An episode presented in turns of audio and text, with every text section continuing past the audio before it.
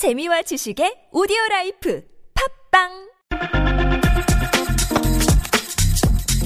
네, 저희가 이번 주에 각 당 선거대책위원회 관계자 릴레이 인터뷰를 갖고 있는데요. 자, 오늘은 국민의당으로 가보겠습니다. 박지원 상임선대위원장 전화로 연결합니다. 여보세요. 네, 박지원입니다. 전라남도에 있습니다. 네, 저 트위터 봤는데 사찰에 계십니까, 위원장님? 네네네. 네, 어, 전남에 한 사찰에서 인터뷰할 것 같다고 예고한 트위터를 예. 봤어요. 네. 감사합니다. 네, 오늘 그 불거진 문제부터 좀 여쭤봐야 될 것 같은데요. SBS의 세월호 인양 관련 보도 이걸 기초로 위원장님께서 어떻게 문 후보가 이럴 수 있는지 개탄스럽다 이런 논평을 내셨습니다. 지금도 같은 입장이십니까? 그렇습니다. 왜냐하면 네. 물론 SBS에서 그러한 방송을 잘 못했다고 했기 때문에 예. 우리가 이 문제를 가지고 얘기할 수는 없지만은 네. 최소한도 SBS는 지상파 음흠. 방송으로서 굉장한 신- 보도의 신용이 있잖아요. 예.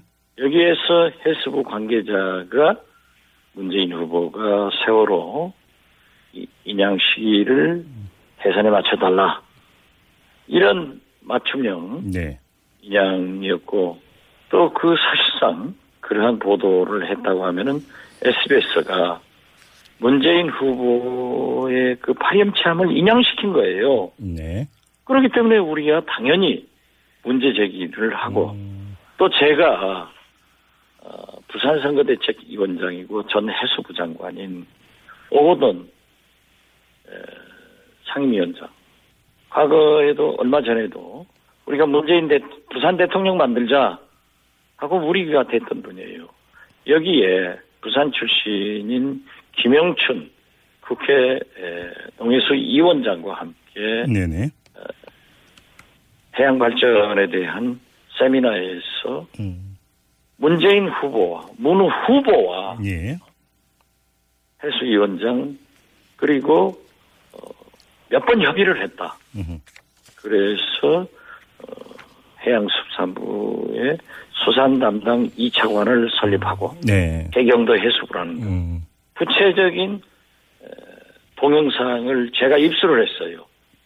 그래가지고 오늘 우리 대변인을 통해서 공개를 했는데 이러한 문 후보의 일련의 언행에 대해서 최소한 오거돈 전 해수부 장관 현 부산 지역 상임공동 상임위원장이 백업을 하고 있잖아요. 네, 네, 알겠습니다. 그럼 관련해서 두 가지 보충 질문을 좀 드리겠습니다. 첫째, SBS 보도의 신빙성에 대해서 말씀을 하셨는데요. 근데 SBS가 그 기사, 해당 기사를 삭제를 했고 사과까지 그 밝혔는데 그럼에도 불구하고 보도 내용을 믿어야 된다 이렇게 보세요? 저는 믿냐 안 믿냐 그건 말씀드리는 게 아니에요. 예. SBS에서도 언론이 음, 오보도 할 수 있고 예, 예. 또 잘못한 것은 잘못했겠죠. 네. 그렇지만은 그러한 항의 과정에서 발생했던 강압적인 태도는. 대통령 후보로서 네. 민주적 사고가 아니고 예. 오히려 부적절했다. 음. 저는 그렇게 봅니다. 그렇기 때문에 저는 예. 왜 SBS에서는 그러한 보도를 했으며 음. 왜 삭제하고 사과를 했는지 예. 그리고 오늘 뭐 7시인지 8시 뉴스에 그러한 것을 발표한다고 하는데 음. 그러면 오거돈 장관의 그러한 동영상에 나오는 발언의 요지는 예. 어떻게 부합되는가 음. 이런 것에 대해서 계속 의혹을 가지고 있고 어, 좀 SBS 네. 보도 내용을 좀 보겠습니다. 그럼 두 번째 보충 질문인데요. 관련해서 이제 오거돈 그 부산 위원장의 발언 시점이 4월 17일인데 이건 인양 후다.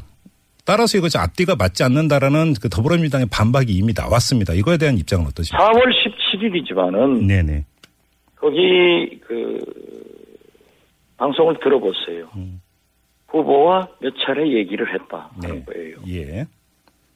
그러면 그 전에도 했을 수 있지 않느냐 이거죠. 음흠. 알겠습니다. 관련해서 그 문재인 캠프의 홍익표 수석 대변인이 또 어떤 입장을 밝혔냐면 바로 박지원 그 위원장님의 이런 논평에 대해서 세월호 참사를 표 결집에 악용하고 있다 이렇게 비판을 했거든요. 어떻게 받아들이십니까? 글쎄요. 제가 뭐 홍익표 의원 발언에 네.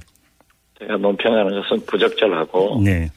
그렇게 하려면은 음흠. SBS의 보도가 뭐냐, 음. 오거돈 전 장관의 발언은 뭔가, 네. 이것부터 해명을 하고 음흠. 성명을 해야지, 네. 껐다 가면은 누구한테 넘기는 버릇은 이제 그만해야 돼요. 왜 이제 홍익표 대변인은 그 위원장님께서 그 대변인을 오래 하셨고 명 대변인으로 이미 정평이 나 있고 그만큼 언론을 잘 아시는 분이 어떻게 이렇게 논평할 수 있느냐 이런 아니. 취지였거든요. 제가 말씀드리잖아요. 네네. 만약 오늘 TBS 라디오에서 음, 무슨 사건을 보도했다고 하면은 예예. 우리 애청자가 음. 국민이 저건 TBS 라디오가 오보다 이렇게 생각하는 사람이 어디 있어요? 예예. SBS 지상파 방송의 메인 뉴스에서 그러한 것이 보도됐다고 하면은 당연히 문제를 제기하고 네. 거기에 대한 무엇인가 하는 것을 추궁하는 것이 정치고 국민이지 네. 그걸 어떻게 우리가 오보인지 어쩐지 어떻게 알았어요? 네네. 알겠습니다. 이 문제는 참 거듭 말씀드리지만 네. 그러면 오고돈 전 장관의 발언과 왜 이렇게 합치되는가? 음, 똑같은 내용인가? 네. 하는 것을 면밀히 분석해 보세요. 알겠습니다. 저는 SBS에서 보도본부장이 이러한 것을 시인하고 내렸다고 하면은 어? 거기에 대해서도 믿어요. 그렇지만 우리는 그 의혹은 풀리지 않는다. 음. 그렇게 말씀드립니다. 알겠습니다. 다른 문제로 넘어가서 질문 드리겠습니다. 지금 뭐 그 언론이나 여론조사 그 전문가 이런 분들은 그 이른바 실버 크로스, 그러니까 지지율 2위와 3위 후보 간의 그 역전 현상이 나타날 가능성을 계속 점치고 있는데요. 바로 홍준표 후보와 안철수 후보를 두고 하는 말입니다. 어떻게 받아들이십니까? 저는 그렇게 받아들이지 않습니다. 예. 홍준표 찍으면 문재인 당선된다. 음. 그런 생각이 저변에 팽배하고요. 제가 강원도건 경기도건 어디든 가보면은 왜 그렇게 안철수 바닥이 좋아요. 그리고 그분들도 네. 우리 주위에서는 문재인 후보를 찍는다는 사람이 없는데 음흠. 왜, 왜 여론조사가 그렇게 나오느냐. 제가 여론조사를 불신하지는 않지만은 예. 어떤 여론조사 기관은 불공정해가지고 음. 3천만 원 과태료도 받지 않습니까? 네. 그리고 여러 가지 페이크 뉴스. 음. 소위 홍준표 측에서는 여의도 연구원의 얘기다. 해가지고 또 가짜 뉴스도 나오기 때문에 예. 많이 흔들리고 있는 건 사실이에요. 음. 그렇지만 저는 작년 1년 전 총선 여론조사가 어땠습니까? 당시 새누리당은 180여 개 석에서 200석을 초과할 수 있다. 네. 국민의당은 20석도 못할 것이다. 음. 작년 미국의 금년 아, 작년 미국의 대통령 선거는 어떻습니까? 트럼프 9% 91%의 힐러리. 그러나 거부 세력이 너무 많기 때문에 힐러리는 낙선했어요. 영국의 브렉시트. 그래서 프랑스의 유령한 일각, 일간지는 국민은 알파고인데 예. 여론조사는 지금 신빙성이 없기 때문에 음흠. 보도도 하지 않는다는 거 아니에요? 예. 저는 이 트렌드 흐름은 보고 있습니다. 네. 그리고 우리가 얼마든지 반성해서 하고 나가자. 음. 그래서 어, 우리가 어제 저녁 TV 토론에서 그 사이 안철수 후보의 TV 토론에 대한 굉장히 그 평가 낮은 네. 그러한 것을 극복했고 음. 실제로 바닥에서는 음. 거듭 말씀드리지만 문재인 안 된다 하는 공포증이 확산돼 있고 예. 홍준표 찍으면은 박근혜 대통령이 살아나고 문재인 된다. 하니까 안철수 찍어야 된다. 하는 게 많기 때문에 앞으로 6일 남은 이때 우리가 국민 속으로 들어가서 열심히 하고 과거로 회귀하는 싸우고 보복하고 네. 이런 과거의 양당제로 돌아가는 것보다는 음? 보다 말은 못한다고 하더라도 훨씬 더 진실한 깨끗한 네. 미래로 가는 음. 안철수가 대통령이 돼야 된다는 것을 음. 열심히 캠페인하면은 이긴다 저는 그렇게 확신합니다. 그러면 당에서 자체 분석은 지금 어떻게 하고 있습니까? 판세를. 자체 분석을 지금 현재 네. 에, 얘기하는 것은 음, 공직선거법에 조촉이 되기 때문에 네. 제가 얘기하는 것은 바람직하지 않습니다. 이길 거라고 자신하세요? 그러한 네. 생각을 그러한 언행을 음, 하지 않습니다. 알겠습니다. 그 지금 잠깐 뭐 저는요. 네. 어, 충분히 이길 수 있다. 음. 그런 신념을 가지고 네. 열심히 합니다. 지금 뭐 그 위원장님께서 TV 토론 말씀하셨으니까 궁금한 게 하나 있는데요. TV 토론에서 홍준표 후보가 일관되게 위원장님을 거론하면서 상황이라고 하던데요. 이런 공격은 어떻게 받아들이셨어요? 제가 무서운가 봐요. 홍준표 예. 후보 스스로도 그랬잖아요. 예. 자기 내공을 당, 어, 당할 사람은 박지원밖에 없다. 네. 박지원 무서운 사람이다. 네. 그러니까 모든 후보들이 예. 제 입과 네. 손발을 묶어 놓으려고 저를 공격했지만은 네. 오늘 또요 SBS 보도에 대한 문재인 후보를 제가 공격했더니 엄청난 엑스파들로부터 문자 폭탄을 맞았습니다. 네. 저 끔찍 안 해요. 음. 저는 대통령 후보가 아닌데 문재인, 홍준표, 유시민이 저를 그렇게 상대하는 거 보면은 참 이상하다. 이런 생각 같습니다. 네. 근데 지금 그 상황에 또 태상황이 있다는 말도 나오던데요. 김종인 전 대표의 이 그런 말 장난을 가지고 어? 네. 그렇게요. 마을로 싸움 한다가면은 음. 제가 이겨요. 알겠습니다. 지금 왜 제가 이 말씀 드렸냐면 그러니까 제가 말씀드렸잖아요. 네. 홍준표 지금은 음. 박근혜가 옥황상제되고 네. 공포증이 있는 음. 불안한 네. 문재인이 대통령 된다. 음. 말하지 못하잖아요. 네. 제가 왜 지금 김종인 전 대표 이야기를 꺼냈냐면 개혁 공동정부 준비위원회 있지 않습니까?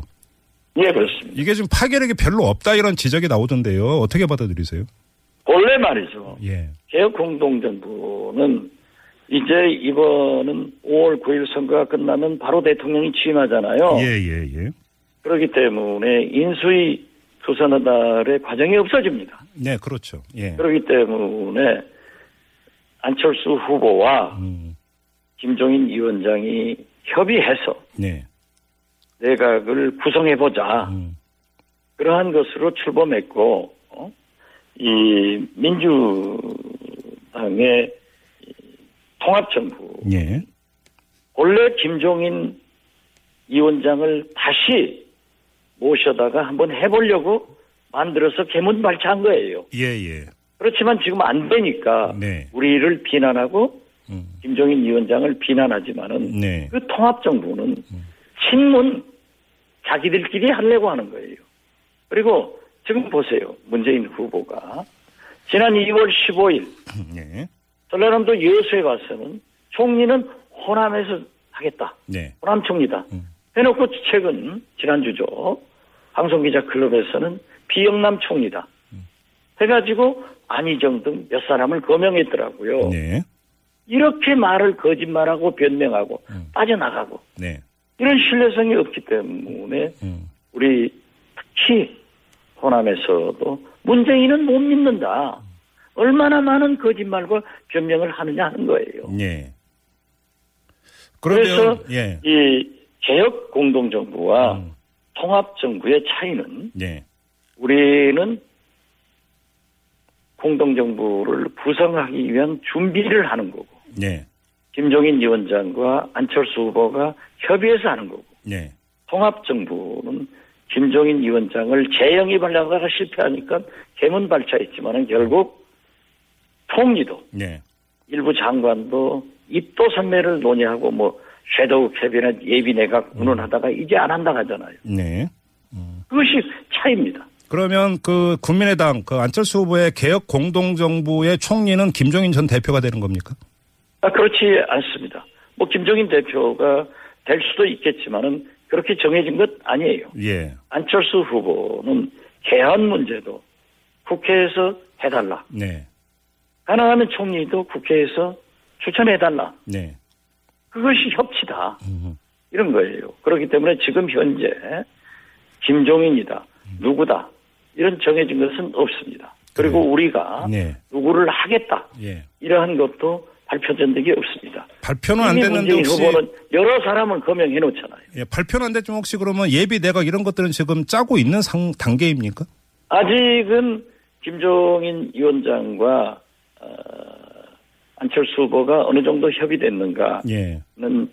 자세히 알 수는 없지만은 네. 거기까지는 나가지 않았을 것 같습니다. 아, 그래요? 근데 지금 공동을 구성할 수 있는 다른 정파의 반응은 너무 시큰둥한 것 같은데요. 그래서 예. 제가 말씀드린 거예요. 예. 멜팅팟 용광로식의 연정은 안 된다. 네.